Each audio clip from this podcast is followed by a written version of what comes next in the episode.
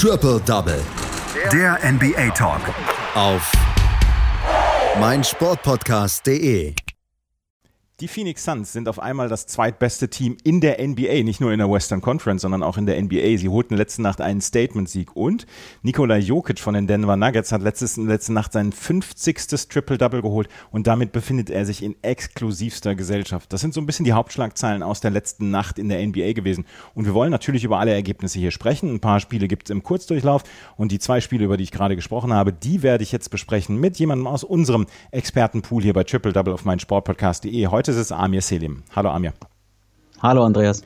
Wir müssen über die Phoenix Suns sprechen. Die haben vor der Saison Chris Paul geholt, weil sie gedacht haben, Mensch, in der Bubble letztes Jahr acht Siege in acht Spielen, ähm, vielleicht geht ja diese Saison was. Und sie mussten unbedingt jemanden an Devin Bookers Seite stellen, damit der nicht irgendwann unzufrieden ist und sagt, er will raus aus Phoenix.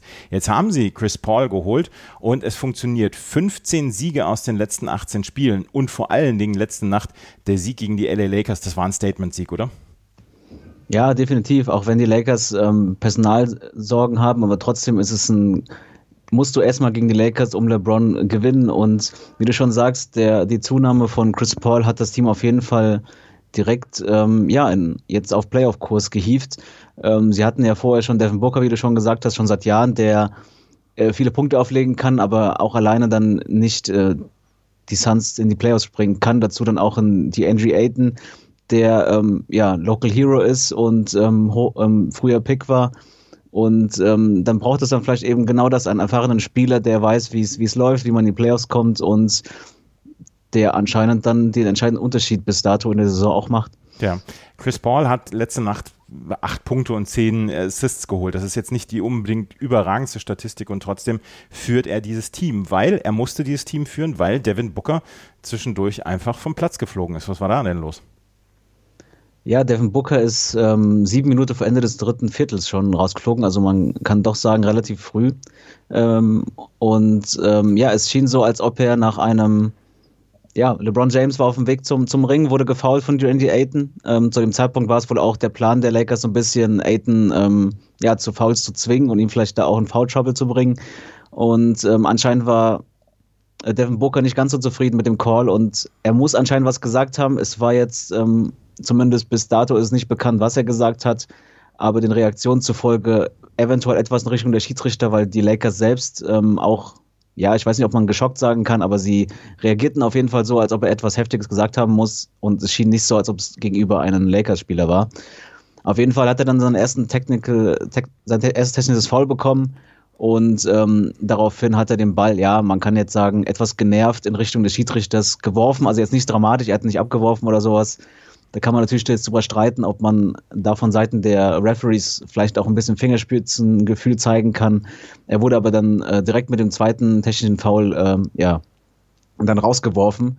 Und ähm, ja, das war etwas dann sozusagen der Aufreger des Abends, aber gerade deswegen vielleicht dann auch umso wichtiger für die Suns, dass sie das Spiel dann trotzdem doch vergleichsweise souverän zu Ende gebracht haben und sowohl der Coach Monty Williams als auch ähm, Spieler wie Michael Bridges sagten nach dem Spiel, dass sie dass, das, dass, das, dass sie da auch selbstbewusst rangegangen sind und gar nicht ähm, in Zweifel kamen, weil sie wussten, wir sind heute Abend das bessere Team. Ja. Ähm, Chris Paul musste natürlich dann weiterhin spielen. 33 Minuten hat er am Ende gespielt, aber andere sind in die Bresche gesprungen. Unter anderem Dario Saric, der eine richtig starke Partie abgeliefert hat. Ja, Dario Saric ähm, als Sixman quasi äh, aktiv bei den Suns ähm, mit 21 Punkten, allein 10 davon ähm, im vierten Viertel. Also er hatte entscheidenden ähm, Beitrag geleistet, dass, dass man dann im vierten Viertel ähm, ja auch gar nicht mehr so wirklich in die Bredouille kam. Also die Lakers kamen, konnten das Spiel nicht wirklich eng gestalten. Ähm, dazu dann auch ähm, die anderen, die Starter, abgesehen von Paul und Booker, also Aiton mit einem guten Spiel, sowohl offensiv als auch defensiv mit 17 Punkten, Michael Bridges mit 19 Punkten und auch Jay Crowder, der ja auch ähm, neben Paul so der zweite, ja, man kann sagen, Veteran ist, der auch schon länger dabei ist. Und ähm, ja, und dann, wenn auch noch dann die Rollenspieler funktionieren, also wie du schon, wie wir schon gesagt haben, Saric von der Bank, ähm, in, in Nada, der dann ähm, offensiv nicht unbedingt seine Stärken hat, aber defensiv dann ähm, wirklich stark gespielt hat. Also eine sehr runde, runde Leistung der Suns. Ja, die Suns gewinnen also die Spiele gegen die Lakers, wo LeBron James wirklich alles versucht hat, um dieses Spiel wirklich noch rumzureißen. 38 Punkte, aber heute oder in der letzten Nacht hat ihm so ein bisschen, ja, auch so ein bisschen der, der Supporting Cast gefehlt, oder? Ja, ähm, LeBron war für seine Verhältnisse erstaunlich oft äh, nicht der ballführende Spieler. Also da war Dennis Schröder dann ähm, öfter mit dem Ballvortrag beauftragt. Ähm, deswegen auch vor allem am, war LeBron James mit dem Scoren beschäftigt, 38 Punkte gemacht. Das war jetzt ähm, seit über einem Monat fast ähm, seine, seine höchste Punktzahl. Dazu auch viele, viele Versuche, ähm, an den Ring zu kommen. Also gar nicht so stark versucht, ähm, über den Dreier zu kommen. Vielleicht auch, weil er ähm, gestern jetzt ähm, nur okay fiel, also drei von acht, das ist okay, aber nicht überragend. Ähm, aber dann fehlt dann, wie du schon sagst, der, der Supporting Cast, die Unterstützung. Also die Start, beim Starter ging es noch, Dennis Schröder hat 17 Punkte gemacht.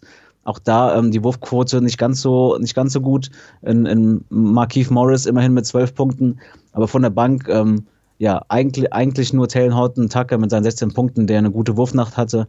Ähm, die anderen, gerade die erfahrenen Spieler, also sowohl ähm, Quintus Caldwell Pope, der gestartet ist, nur mit vier Punkten, ähm, Wesley Matthews mit gar keinen Punkten. Ja, das ist dann, dann etwas dünn und dann reicht es dann auch nicht, wenn LeBron James ähm, so viel auflegt, dann müssten dann auch seine Kollegen ähm, ja, etwas liefern können. Die Phoenix Suns gewinnen also dieses Spiel und äh, sind damit jetzt Nummer zwei in der Western Conference und Nummer zwei in der Liga. Ähm, glaubst du, also ähnlich ja auch wieder bei den Utah Jazz, glaubst du, dass das äh, durchhaltbar ist für die Phoenix Suns? Also momentan sind sie auf jeden Fall gut drauf und ich sehe jetzt nicht, warum sie, warum sie ähm, ja, von heute auf morgen ähm, einbrechen sollten, wie du schon gesagt hast, 15. Sieg in 18 Spielen, also eine, keine gute Serie, sondern äh, sie sind schon wirklich jetzt schon länger dabei, gut zu spielen. Und ähm, ja, es ist, man, muss, muss man gucken, im Westen ist es eh relativ knapp. Die, die Mannschaften sind, ähm, die Teams sind alle eng beieinander. Aber ich glaube, dass sie in den Playoffs landen werden. Ich glaube, das kann man stand jetzt schon relativ guten Gewissens ähm, von ausgehen. Die Phoenix Suns gewinnen mit 114 zu 104 bei den LA Lakers und das in der Crunch Time ohne Devin Booker. Ähm, Devin Booker, den haben die Denver Nuggets nicht, die haben aber Nikola Jokic. Und der hat letzte Nacht mal wieder eine fabelhafte Leistung abgeliefert bei den Milwaukee Bucks. Die Denver Nuggets wischen mit den Bucks den Boden auf 128 zu 97 und Nikola Jokic mit 37 Punkten, 11 Rebounds, äh, 11 Assists, 10 Rebounds mit einem Triple-Double und ist jetzt in exklusivster Gesellschaft.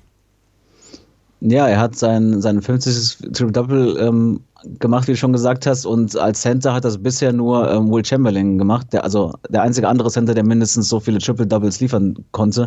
Und ja, wie du schon sagst, es ist wirklich exklusive Gesellschaft. Also das, das ist anscheinend nicht ähm, tagtäglich passiert, dass äh, ein Center so dominant ist, aber wir wissen es ja schon von ihm, dass er eben nicht nur ähm, die Bretter holt oder die Punkte macht, sondern dass er auch ähm, ja, Lenker und Denker des Spiels ist, der Nuggets. Und ähm, das hat er jetzt erneut bewiesen und ja, man, man, er wird weiterhin in der MVP-Konversation ähm, dabei sein. Nikola Jokic, wenn man so, so Jugendfotos von ihm sieht, sieht man ein etwas übergewichtiges, großes Kind, was ähm, nicht so richtig nach NBA-Spieler aussieht. Aber wie der sich entwickelt hat in den letzten Jahren, ist wirklich erstaunlich, oder?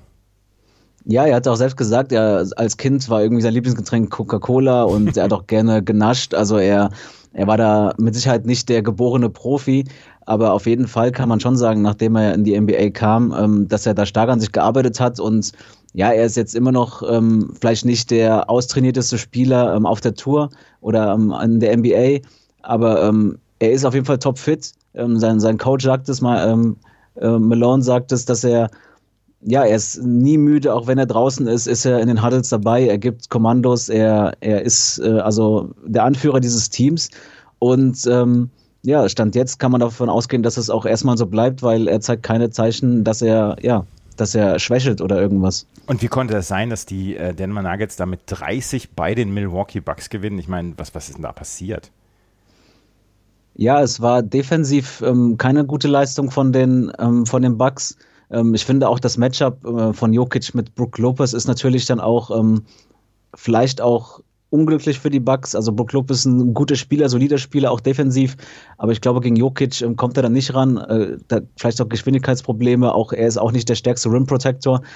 Ähm, aber auch ansonsten, ähm, ja, offensiv war es jetzt nicht die stärkste Partie der Bucks. Nur 27,5 Prozent ähm, von, von der 3. Und sie, sie bekamen die, die Denver Nuggets überhaupt nicht in den Griff. Also wenn man sich auch die Punktzahl anguckt, eine breite Zahl an Spielern konnte zweistellig treffen bei den Nuggets.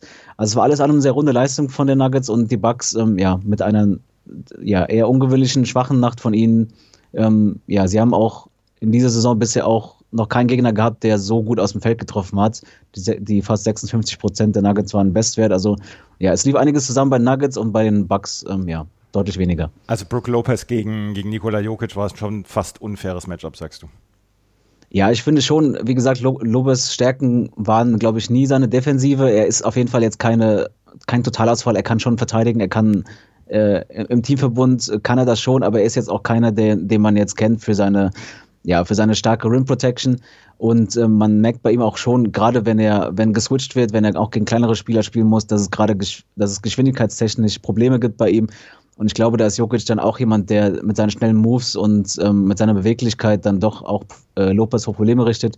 Aber es wäre jetzt auch zu einfach zu sagen, dass es jetzt nur daran lag. Es war auf jeden Fall ähm, eine, eine starke Leistung ähm, der Nuggets in general. Man muss ja auch äh, Jamal Murray loben, der gerade zu Beginn der Saison große Probleme hatte oder zumindest ähm, inkonstant war, nachdem er ja in den Playoffs letztes Jahr alles kaputt geschossen hat. Und ähm, mittlerweile ist auch er kon konstant dabei und ich finde, man merkt auch seitdem, dass bei den Nuggets ja einige, einiges zusammenläuft. Momentan auch wieder der dritte Sieg jetzt in Folge. Ähm, sie werden auf jeden Fall versuchen, noch tiefer ähm, sich zu positionieren im Playoff-Rennen. Die Denver Nuggets im Moment auf Platz 7 in der Western Conference mit 20 Siegen und 15 Niederlagen und sie sind tatsächlich nur dreieinhalb Spiele hinter den Phoenix Suns, die im Moment auf Platz 2 sind. Ganz von oben grüßen die Utah Jazz in der Western Conference mit 27 Siegen und 8 Niederlagen. Ein paar Spiele haben wir noch, die im Schnelldurchlauf. Die Memphis Grizzlies gewinnen bei den Washington Wizards mit 125 zu 111. Jamarant mit einem richtig starken Abend, 35 Punkte und 10 Assists. Die Boston Celtics zeigen mal wieder ihr gutes Gesicht gewinnen mit 117 zu 112 bei den LA, äh, gegen die LA Clippers.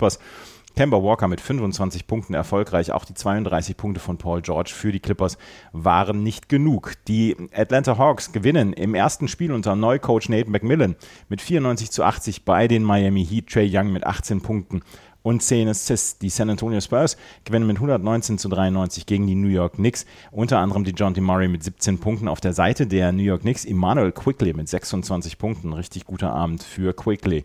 Die, ähm, das waren schon die Ergebnisse aus der letzten Nacht. Das war Amir Selim mit seinen Einschätzungen zu den beiden wichtigsten Spielen. Die Phoenix Suns sind jetzt Tabellenzweiter in der Liga und Nikola Jokic ist jetzt aufgestiegen zu Will Chamberlain. Das wird er sich wahrscheinlich auch übers Bett hängen. Danke, Amir.